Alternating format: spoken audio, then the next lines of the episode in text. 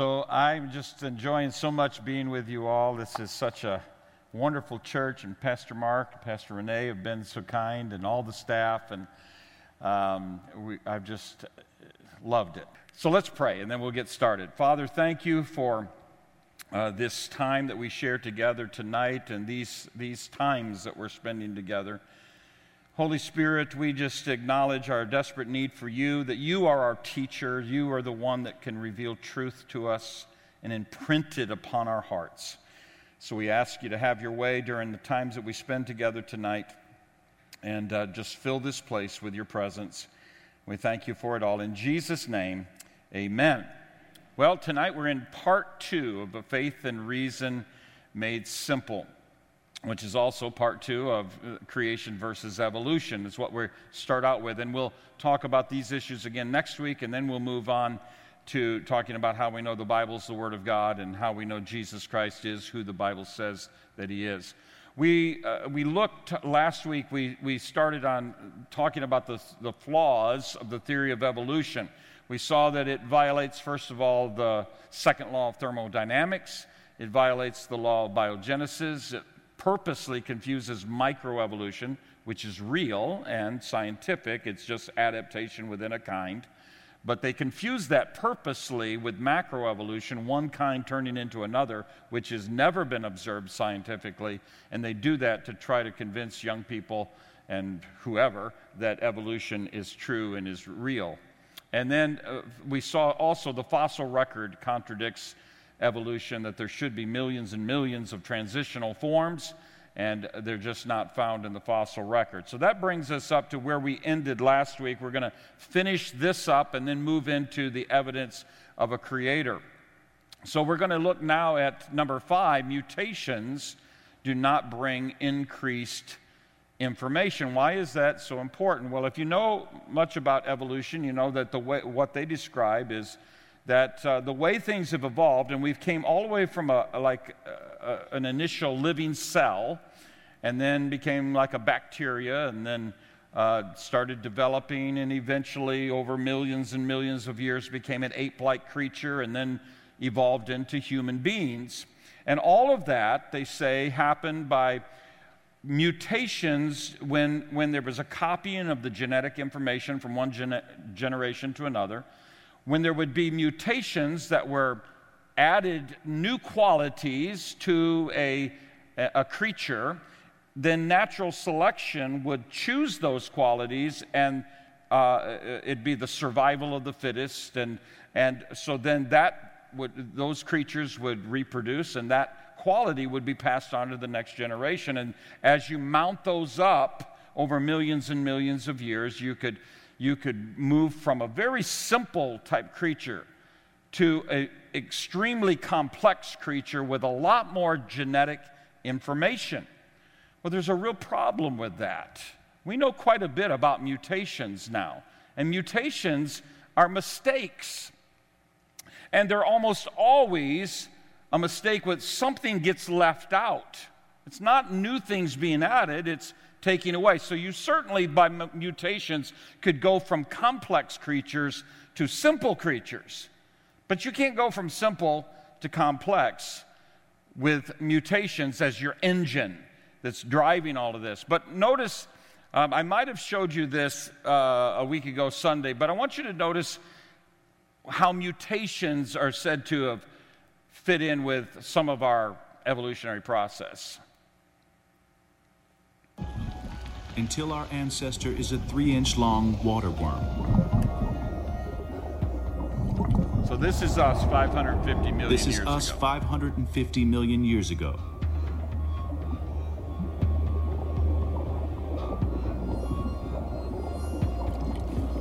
Mutations create distinct male and female sexes. We produce more offspring, passing on more genes. So mutations create distinct male and female uh, sexes. That's pretty powerful mutations, isn't it?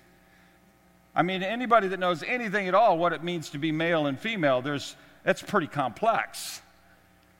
So they're saying that mutations can add all of this. It's like the miracle drug. You know, mutations can do anything. And that's, that's the way evolution is explained to our kids. But that is not reality. Um, as a matter of fact, uh, wait a second, let me go back here and, and just tell you a little bit about this. That so, for more complex life forms to evolve from simpler life forms, an increase of genetic information would be needed. You got to keep adding information. But mutations are the result of missing genetic information. Now, I want to show you a couple clips by Richard Dawkins, probably the most outspoken evolutionist in the world. And the first one, I want you to just see how confident he is that evolution is a proven fact. You cannot question it. And then immediately we're going to show you a second clip where he's asked about this issue about mutations adding genetic information. He's, asked, Can you give an example of where mutations and evolutionary process has been seen to add genetic information to the genome? And notice his response. So, two clips here. One of the main reasons why people are religious is because they're persuaded by the apparent design of living things. And that's completely destroyed by, by Darwin. If you actually read any book by a biologist about evolution, it's hard to see how you could fail to be persuaded of it. it, it it's, I mean, the evidence is, is just absolutely pat. There's no, there's, no, there's no doubt about it. It's not a controversial issue. It's, it's completely certain. It's as certain as the fact that the Earth and the other planets orbit the Sun. Can you give an example of a genetic mutation or, or, or an evolutionary process which ha- can be seen to increase the information in the genome?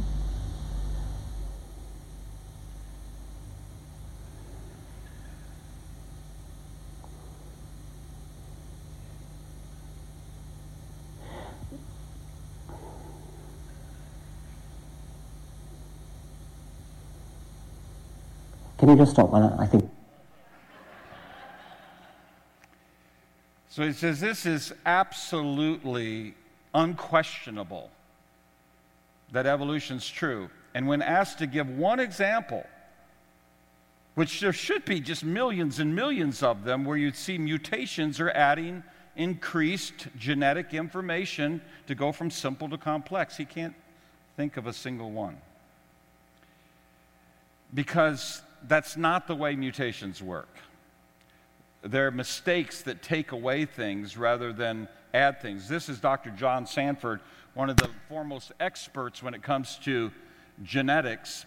And he says, indeed, beneficial mutations are so exceedingly rare as to not contribute in any meaningful way. Sanford concludes that the frequency and generally harmful or neutral nature of mutations prevent them from being useful to any scheme of random evolution.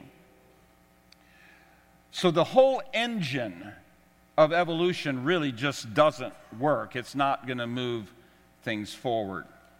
Um, I got a little confused, I'm sorry, about where the videos went. That's why I'm pausing there.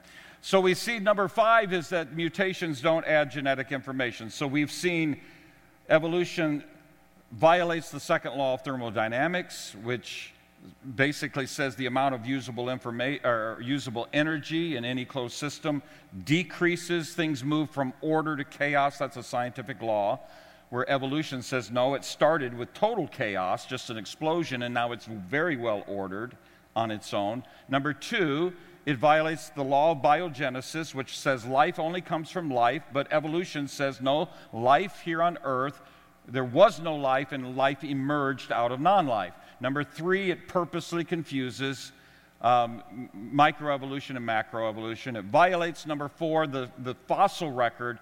And then number five, we just saw that mutations do not bring added genetic information. So there's all these scientific problems with the theory of evolution. And number six really leads us into the other side of things, which is much more fun to talk about, is that's the evidence of a creator, because it, the theory of evolution contradicts the order, beauty, design, and information we observe everywhere in the universe.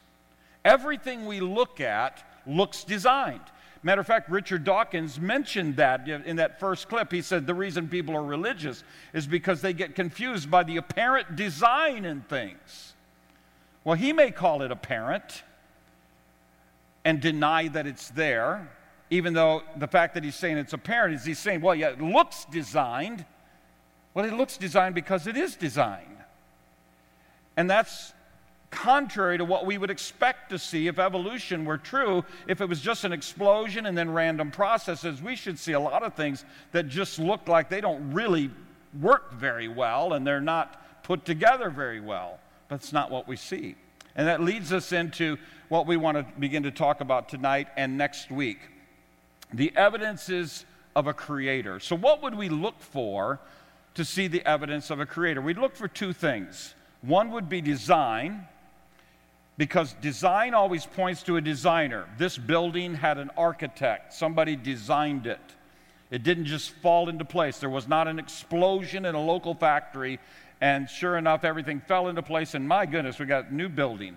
Somebody had to design it. Anytime we see design, even something as simple as this table or this stool, we know enough to know somebody designed these things because there's, there's not a lot of design feature in it. It's pretty simple compared to a machine or a building, but there's enough you and I know somebody designed it.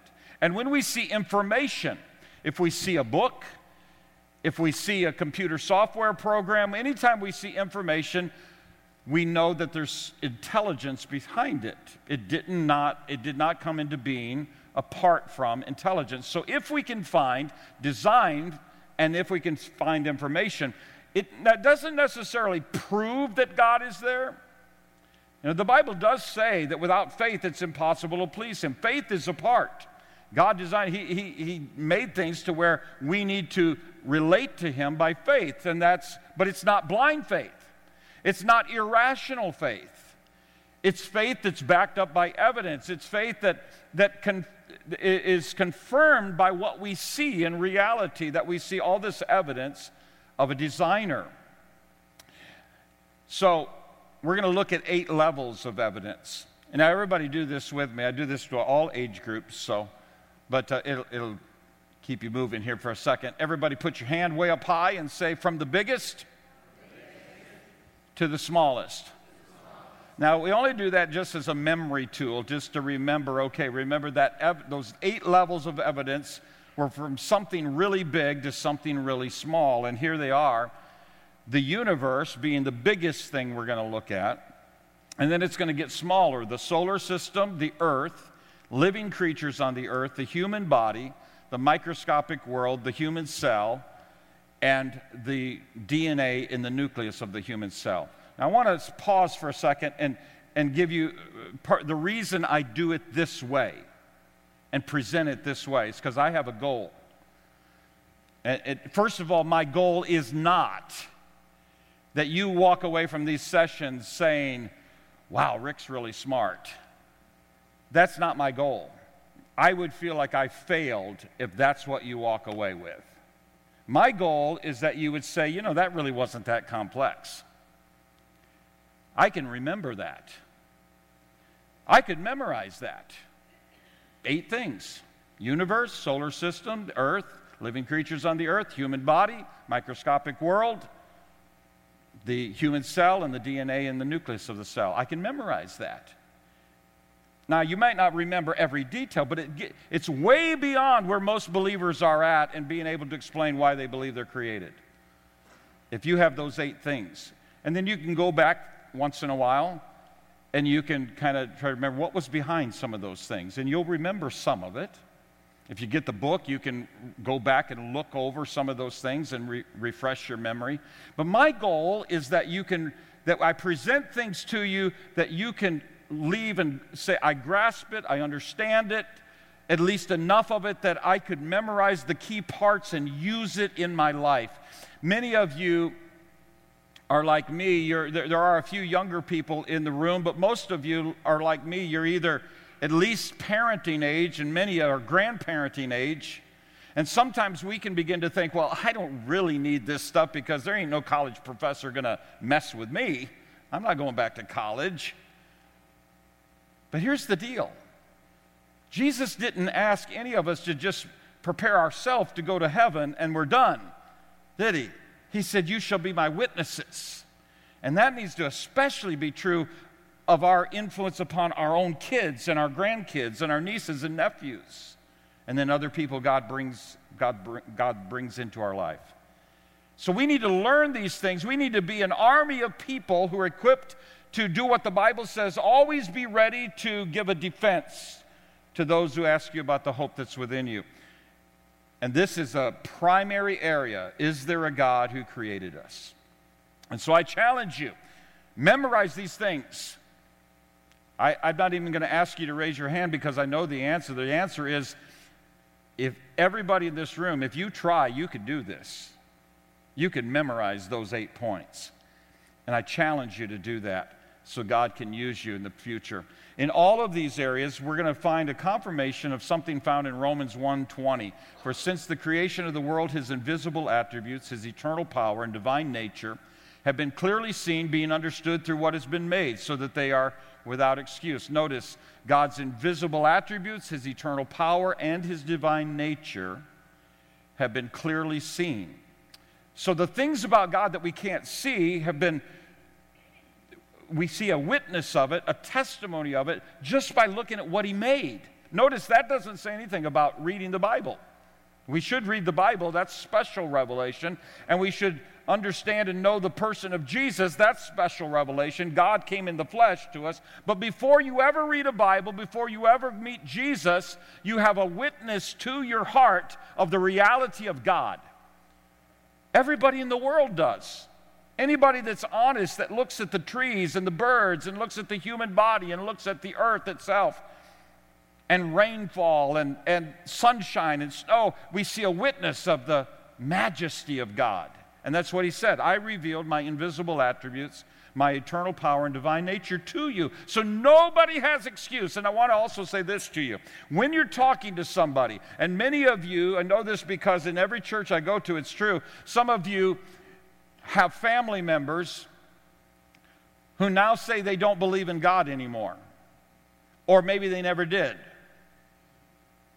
I want you to know this they know there's a God. They may say, I'm an atheist, but they know there's a God. They're denying what they know to be true, but Scripture says, if I'm going to believe them or what Scripture says, I'm going to believe what Scripture says. And Scripture says they know. There is no excuse for anybody to be an atheist. Richard Dawkins has tons of evidence that's been given to him by God that God is there. He just chooses to deny it. And so if you're talking to somebody, now I'm not saying that you use that to then be mean to them, but just have a confidence inside of you. It's a matter of them, the Holy Spirit, bringing them to a point of yielding to truth. And God can use you, but you're not starting out with you know, somebody that truly does not believe there is a God. They're choosing to deny it, but according to Scripture, they have no excuse to not believe in God. They know He's there. Okay, we're going to look at tonight the first four areas. A finely tuned universe. The universe itself, how can it give us witness of a creator? Well, scientists have been studying the universe for some time, and they tell us now that there's, there's all these laws of physics with physical constants involved in them. And that, so things like the force of gravity, the speed of light, the um, cosmological constant, the ratio of electrons to protons, there's all these things in physics. And they have mathematical formulations, like there is the, the law of gravity, there, the force of gravity. It's a mathematical formula, it has a, a very distinct uh, uh, power or you know force. Matter of fact, the law of gravity is a great one to, uh, uh, uh, as an example. I heard a physicist that said this. He said, if you could imagine a ruler from one end of the universe to the other, that's 90 billion light years, they believe. So it's a big ruler. And he said, if you take that ruler and you divide it into inches, and then you mark on the ruler, this is where the force of gravity is. He said, it's so precise that if you move that one inch either way, there would be no galaxies or stars or planets, and we wouldn't be here. It's perfect. And there's at least 30 of these things that are all perfect. Now, how do we explain that? It's easy for us to explain it. We say, of course they're perfect. God set all the dials. Here's a little video that tells a little more about that.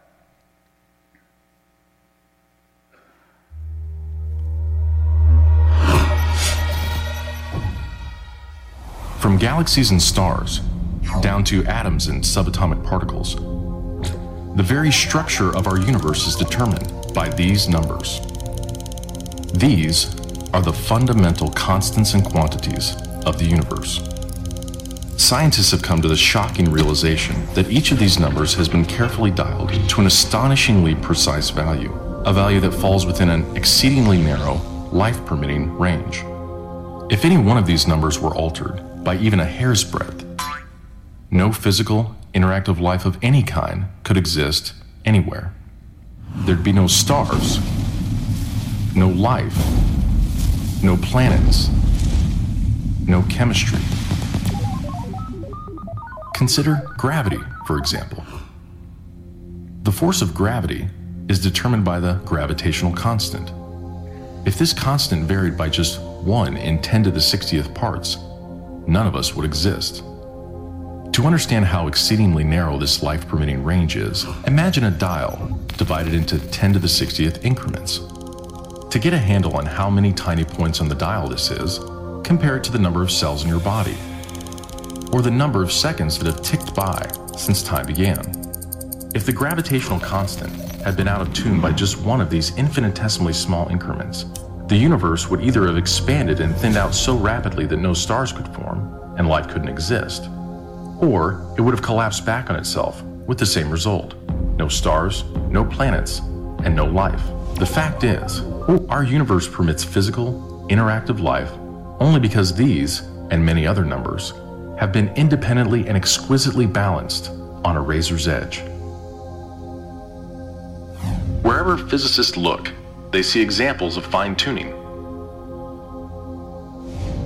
The remarkable fact is that the values of these numbers seem to have been very finely adjusted to make possible the development of life.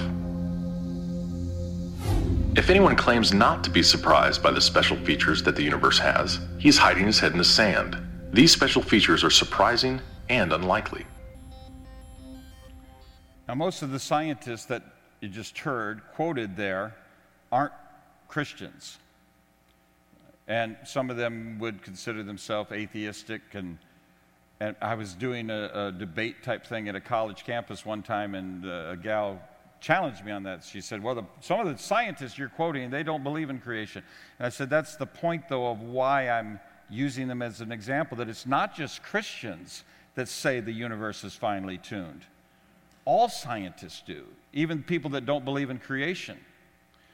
Well, that brings us uh, uh, to there, there's some of the, the other numbers. I mean, it just gets crazy numbers of how precise this is.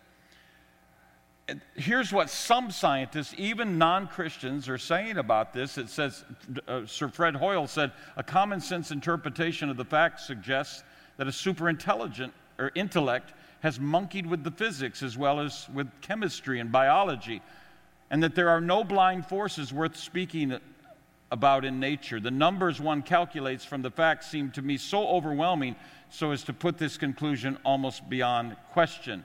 Dr. Paul Davies says, There is for me powerful evidence that there is something going on behind it all. It seems as though somebody has fine tuned nature's numbers to make the universe. The impression of design is overwhelming. So, what is the, everybody agrees it's like that. Creationist, evolutionist, we all say, yeah, it's perfect. Well, we say it's perfect because God made it perfect. That's rational. So, what is a rational explanation from an evolutionary point of view of why it's perfect? Well, they've got an explanation. It's called the multiverse theory. Now, you know what that is? That's, uh, that's a theory that says, well, maybe this isn't the only universe. Matter of fact, maybe there are millions of universes. And if there are millions of universes, then out of millions, you might accidentally get one that's perfect. That's the best they can come up with. Now, notice what Neil deGrasse Tyson, another major spokesman for evolution, says about the multiverse. The Big Bang, by the way, could fit into a larger story. For example, the multiverse. Big Bang is probably not the whole story, it's probably a piece of a bigger story. So maybe there are multiple Big Bangs. This would give us the multiverse. We don't have data for this, but we have good theoretical and philosophical reasons to think that a multiverse exists. So there's no data for it. It's the best they can come up with. We've got theoretical and philosophical reasons to believe that it exists. And it's really, he could have went on and said, because we're trying to explain why this one's perfect. But we don't have any data for it. You, you see what, what's happening. My heart sometimes just breaks inside when I know it's Christian young people that are being mocked and told in, in schools all across America, you're stupid for believing what you believe. You don't have any data to back it up, when in reality, the data all points to what we believe. It doesn't point to a random, accidental, unguided universe. It points to a very controlled, perfectly set universe that we live in that confirms to us that there is a creator. Well, within creation, there are a lot of stars. They believe there's about 70 sextillion stars. To put that in perspective, that's enough stars that everybody on, living on the earth today, today could have 10 trillion stars of their own. It's a lot of stars. Now, if that's true, from an evolutionary point of view, that would mean since the Big Bang, 13.8 billion years ago, you'd have to produce 579 million stars per hour for the whole 13.8 billion years. We should see stars developing everywhere. That's not what we're seeing. The Bible has a very simple explanation of where all those stars came from. He made the stars also. God didn't waste a lot of time with that one. But notice what he says in Isaiah. It's amazing. Lift up your eyes on high and see who has created these stars. The one who leads forth their host by number, he calls them all by name. Because of the greatness of his might and the strength of his power, not one of them is missing. I like to meditate on that verse once in a while and just think, that's how big our God is. 70 sextillion stars, he calls them all by name. I got three boys, and sometimes I get their names mixed up. You know, just, can you imagine 70 sextillion? I want you to know, too, my friends, He knows you, and He knows your name. He's an awesome, awesome God. Well, this whole developing of stars, it's one of the mysteries of science. How do stars form?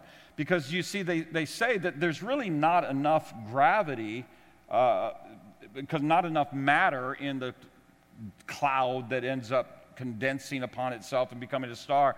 There's not enough matter to create enough gravity to make this happen. And the second mystery is how do galaxies stay together? Because these spiral galaxies should not be holding together. They should, stars should be flying out of them, but they're not. They're holding together. They can't figure out why. And then also the universe continues to expand even though there is gravity within the universe that should be keeping it from expanding, but it's expanding. So these three mysteries have caused scientists to come up with a, an answer. And they say this that they say, well, the universe is made up of 4.6% atoms. That's what we can deal with. That's the known universe. But beyond this 4.6%, there's 24% of the universe is dark matter. That's what's causing stars to form and galaxies to hold together. And 71.4% of its dark energy, that's what's causing the universe to expand.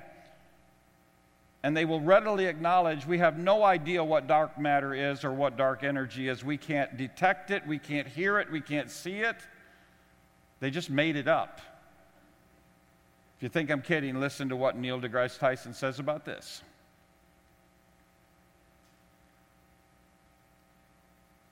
Now, dark matter, dark energy. Just these, I, we don't know what dark matter is. It's 85% of the gravity of the universe is dark matter. We, is something we don't know what it is.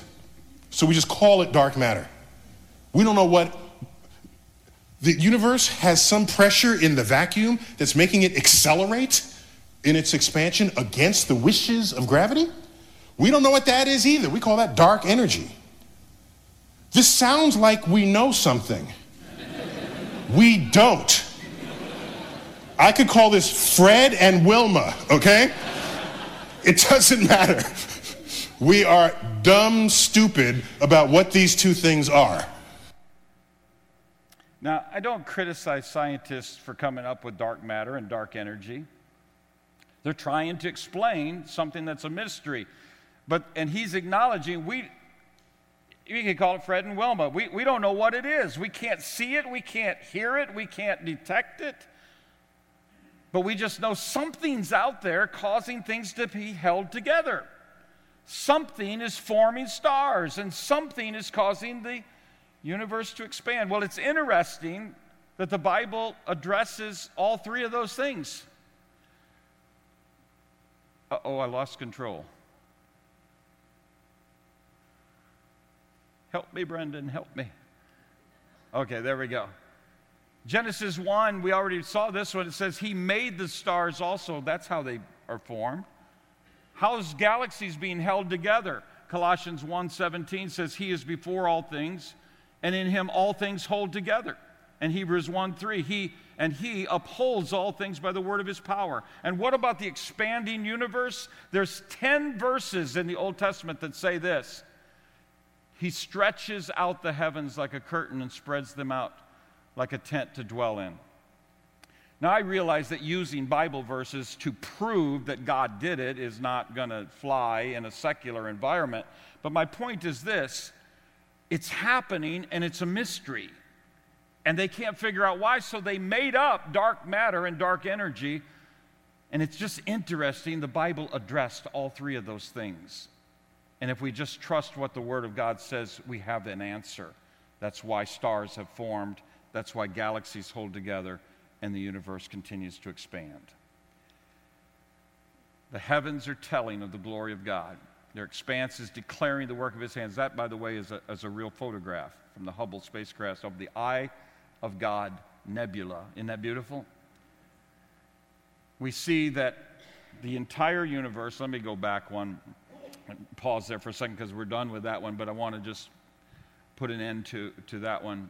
So, the whole universe itself, none of it looks like. I, I, mean, just think with me for a moment. What should it look like if it's there because 13.8 billion years ago, all of the matter and energy in the known universe now was in this tiny little dot, and it got so hot and was spinning so fast that it exploded? And nobody's done anything to control it since then. On its own, it went from that to a universe that's perfect. Now, I'm just being real. I'm not trying to be a smart aleck when I say, I'm just being real when I say, I don't have enough faith to believe that that could happen without an intelligent, powerful being behind it all. To me, it just, it's irrational to believe that that is like that by accident. Well, what about the solar system? I'm not going to talk as much about that, but it's the same type of principle. When we look at our solar system, we find the orbits of the planets are like clockwork. We can know 100 years from now, on this date, at this time, exactly where they'll all be because they orbit like clockwork. We also see that the planets are unique. Some of them are terrestrial, some of them are gaseous. They don't look like they all came out of an explosion. They're made of different substances. And the gas giant planets like Jupiter and Saturn are critical for life on Earth because of their gravitational pull, protecting us from things coming into the solar system. And the rotations of the planets, Venus and Uranus, Uranus and Pluto rotate, or, or, or rotate in opposite directions of the others. And yet, if you had a spinning ball of, of material that exploded, everything that exploded off of it would all be spinning the same way. And then also, the moons are orbiting the planets in opposite directions in some cases. So, nothing about the solar system looks random, it all looks ordered and wonderful, just like we would expect. Let's move on to the next level the Earth. We'll talk a little bit more about this. Um, we find that the Earth looks like it was designed to be inhabited. Interestingly enough, the Bible says in Isaiah chapter 45, verse 18, that he created the earth not to be a waste place, but to be inhabited. Do you have that, brother? And what we find that they're, they're telling us now is that there are, and by the way, I have a, a DVD out there called The Privileged Planet that deals with this, this issue in particular. They say that there's at least 75 different parameters needed for a planet to have life on it. You got to have the right amount of liquid water. You have to have the right tectonic plates. You got to have the right electromagnetic field. It's got to orbit the right kind of star and be the right distance from that star. It has to have the right size moon at the right distance to control the tilt of the planet and to control the tides of the oceans. On and on, 75 different things. They all have to be just right, or you can't have life on a planet. You know what the earth has? They're all perfect. They're just the way they need to be. The moon is just the right distance away, so the earth tilts at 23 and a half degrees so that we have winter and summer and seasons.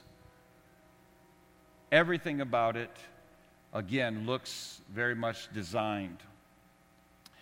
Um, not sure what that is. Let's just celebrate a little bit the earth there. So the earth is an amazing place. And uh, I want to talk a little bit about some of the specific things in the earth. Here we go. The chances of this all being random, they say, is one in a million billion. Or it's pretty sure thing if God did it. Amen.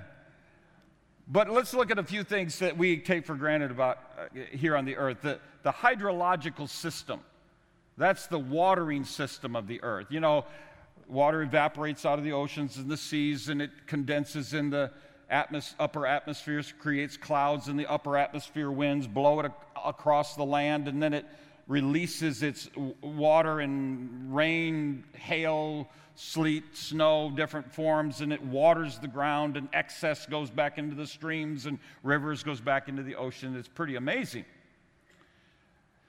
But how effective is it, and how, how efficient does it need to be? Well, let's just look for a little bit and think of how much water are we talking. So I did some calculations. If you took one rainstorm, not one that goes all the way from California to New York, let's just say one rainstorm dropping water in a 500 mile by 500 mile radius. Okay? And if it dropped an average of two inches of rain, we've seen times you have it here, we have it up in Moline, where sometimes once in a while you get one that and we got six inches of rain overnight or seven inches of rain. So we're just going to say two inches of rain, 500 miles by 500 miles. How much water would that be? Well, I, call it lake rainstorm. It would create a lake from where I live in the Quad Cities all the way to Chicago, 10 miles wide and 25 feet deep. It would be by far the biggest lake in all of Illinois. That's one little rainstorm. And every day around the earth, there are rainstorms dropping a lot more rain than that. So God had to make a system that needed to be extremely efficient for life to exist on this planet.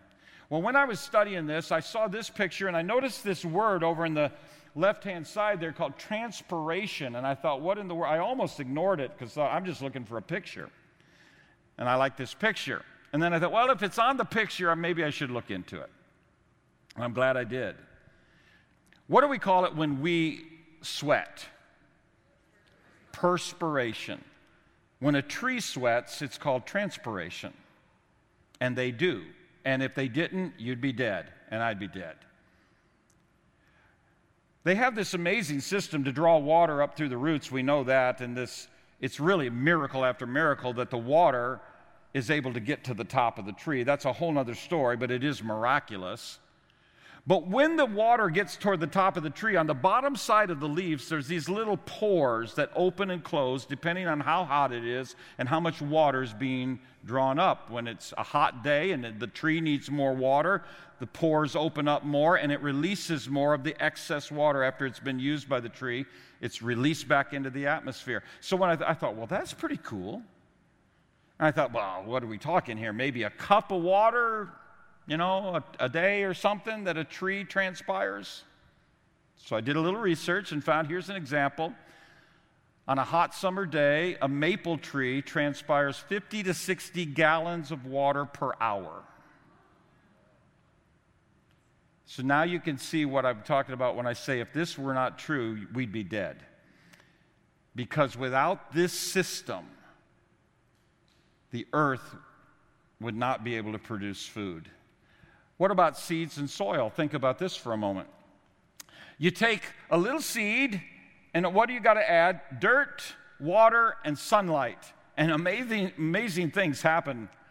And we take that for granted too. Think about this. Look at those seeds for a moment and guess in your mind, what do you think those seeds are? Now, probably one of the, the, the best an- or the, the most frequent answers I get is sunflower seeds, and others say oats. That's what I thought. It looks like oat seeds. I'll just say a few different things, but let me show you what those tiny little seeds are. You add dirt, water, and sunlight to those seeds, and you get this it's a sequoia. Isn't that a miracle? We live in a miraculous place that God has created. And then there's this perfect balance. You see, where there's billions of us breathing in oxygen every moment of our life, and billions of animals breathing in oxygen with every breath, and we're breathing back out carbon dioxide. You would think it wouldn't take long at all. We would use all the oxygen up, fill the atmosphere with carbon dioxide, and life would be done. Except for this miraculous truth. Every plant, every tree, every cornfield, every flower, every blade of grass breathes in carbon dioxide to live and breathes out oxygen when they exhale so that there's perfect balance. Does it look accident? What an amazing accident! Aren't we lucky? It's what some people want us to believe. I tend to believe, what an awesome God who has created a wonderful place. Water if it was like other liquids and, and it condensed when it froze, we'd be dead. But it's unique, it expands. Think about it. If that were not true, in the wintertime, the surface of lakes and streams and even oceans would, would uh, freeze and then fall to the bottom, continue that process, and pretty soon it'd be solid water and life would be done but it has a rare characteristic. It also has this beautiful characteristic that I think God did a lot of things like this that made things just beautiful too. When you see snow crystals, no two are alike, and they're amazing artistic works of God. Let's look just a little bit at some living creatures. This first one is a bird called a brush turkey. Lives in Australia. His, his nest is not up in the trees like most birds, but it, rather his nest is on the ground. It's a, it's a mound that's three to six foot tall and 12 to 15 feet wide. We have that, brother? And, um, and so when mama brush turkey lays her eggs, she puts them inside this mound. And they'll be there for seven weeks. But here's the miracle of it the temperature inside of that mound has to stay 91 degrees Fahrenheit for seven weeks outside. And the humidity levels have to stay stationary too, or stable. How does that happen? Papa brush turkey for seven weeks moves sticks and leaves and sand around in various places to control the temperature inside the mound so that seven weeks later, because he does such a good job of it, little baby brush turkeys will come forth, a new life. Now, let me ask you if the brush turkey had to evolve that ability over a million year period, isn't it true that brush turkeys would have been extinct? Somehow they have this bred within them that God has made them able to do something amazing. The next one um, is a pretty amazing uh, animal because it's so small and it's so gross and yet so cool. This is uh, ear mite. This particular type of ear mite lives only in the ear of that kind of moth. And when they set up their home in the ear of the moth, the moth goes deaf in that ear. Sometimes these ear mites will put their home in the left ear of the moth, sometimes the right ear of the moth. They don't care, either one's fine.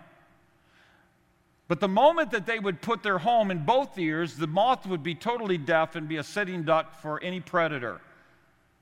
And nobody has an explanation for this, but these little ear mites, if they put their home in the right ear, they will never go to the left ear of that same moth or vice versa. They will always leave one ear open. How could an ear mite know to do that? Another amazing testimony of the grace of God. This is a much more beautiful creature. Think of monarch butterflies for a moment with me. Monarch butterflies are so pretty. Well, what many people don't realize is that they, they, they, most of them come from, there's a few exceptions, but most live in this grove of trees in southern Mexico over the winter. These trees will get just solid orange. But in the springtime, they only lay their eggs on milkweed plants. And in the springtime, when it starts getting warm and milkweed plants start growing up here in northern Mexico and southern Texas and such, well, they all come to life and they migrate up here and they lay their eggs on the milkweed plants and they die. And little caterpillars come forth from the eggs and they start eating the milkweed plants. They go into the chrysalis stage, they become forth as beautiful little butterflies. And during this process, it's getting warmer and milkweed plants are starting to grow further north. So they become butterflies. They fly north, they lay their eggs on milkweed plants, and they die. And they lived six to eight weeks. Now, that process will happen all summer long, to where in the end of the summer, you and I get to see monarch butterflies in our part of the world, and then even further north, they'll end up in southern Canada by the end of the summer and the northern United States. Now we got a problem because it's going to start getting cold. And they're a long way from where they started last winter. But the miracle is this at this time of year, those monarch butterflies, this generation, will migrate back to the same group of trees that great great great grandma and grandpa lived in last winter and they will live for eight months. That generation. Six to eight weeks, six to eight weeks, six to eight weeks, six to eight weeks, eight months. And it happens every year. You see, really, everywhere you look, you find, uh, I'm going to skip over bees, though they're, they're really cool, but we're just running out of time, so I want to give you just a couple more here. Giraffes. Um, giraffes I love giraffes because they're tall. And I always wanted to be tall, and I never quite made it. But they get like 19 feet tall, so you got a problem there getting blood to the head because you're working against gravity. So they have the biggest heart of any creature in the earth. And it pumps that blood up against gravity and it gets it all the way to the head. But you got a problem the moment they get thirsty and they bend over and they put their head all the way down to get a drink, now gravity's working with that powerful heart and it would blow their brains out, except for they have something no other creature has. They've got special valves all up and down their neck that open and close depending on whether they have their head up or down. And when they put their head down, the valve clamps shut so that very little blood can get through. When they raise their head, the valves open back up. But now God wasn't done there because it's going to take a moment once those valves shut down and that flow of blood is shut down to their head. It's going to take a moment when they raise their head back up for the next flow of blood to get there. So God put a sponge in the top of their head that while their head's down, it fills up with blood. And when they raise up, rather than faint and fall over, they, their head is, uh, uh, receives nutrients from the blood in the sponge until the next flow of blood comes up the neck. Everything you look at in human creature or in creatures on the earth is like that. What about beavers? Beavers, I've seen a documentary one time where these beavers were building this dam, and the, the Department of Natural Resources and whatever, they, they thought, we don't want this dam here. And so they sent a whole crew out there with all their machinery, and they spent all day, and these guys got the job done. They removed that beaver dam until the next morning. it was back again. They're amazing. They have uh, uh, transparent eyelids so that they can see underwater when they're, and they've got a special flap in the back of their throat so that it protects them from swallowing water while they're carrying sticks underwater. They've got all these special features. But just their abilities, too, we have to ask ourselves how did they learn how to do this stuff? It makes perfect sense in creation, but not to evolution. And it's really kind of scary because beavers are really good at it now. And now they're learning how to use technology and even computer technology. And so I don't know where we're headed with these beavers. And then I'm going to close with this. This is the last one, and we'll close the night. Woodpeckers. Papa Woodpecker comes home at the end of the day and he says to his wife, he says, My head is splitting. I've been beating my head against a tree all day.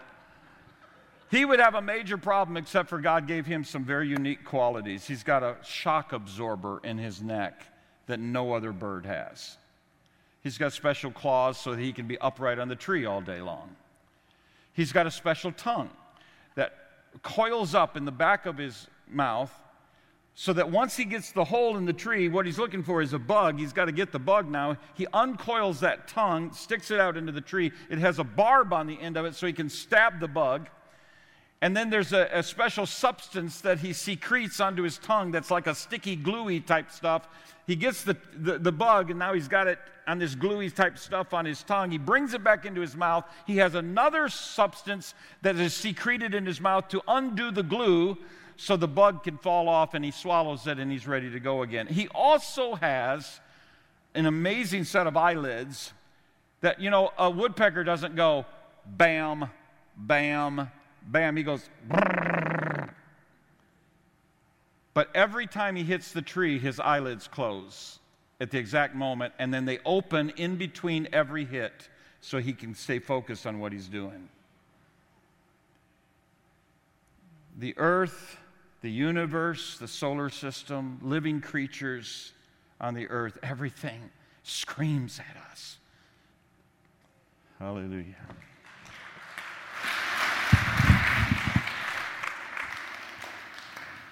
Well, does this build your faith? What a great word for us tonight. Amen. Father, we are uh, we stand in awe of you. Father, just learning uh, a little bit more about your creation makes us realize how great you are, how awesome you are. And this builds our faith to know and to love and serve you. Help us, Father, to be a people who never falter in our faith in you. And Lord, take this knowledge and let it just expand in our, our understanding of you and of this world that we live in that we may live for your glory in all things. And let it be used, Father, in our life to stand in faith in you in all things. In Jesus' name. Everybody said, Amen. Rick will be back next Wednesday night. God bless you, folks. Go in the name of the Lord, and may his joy be in your heart tonight.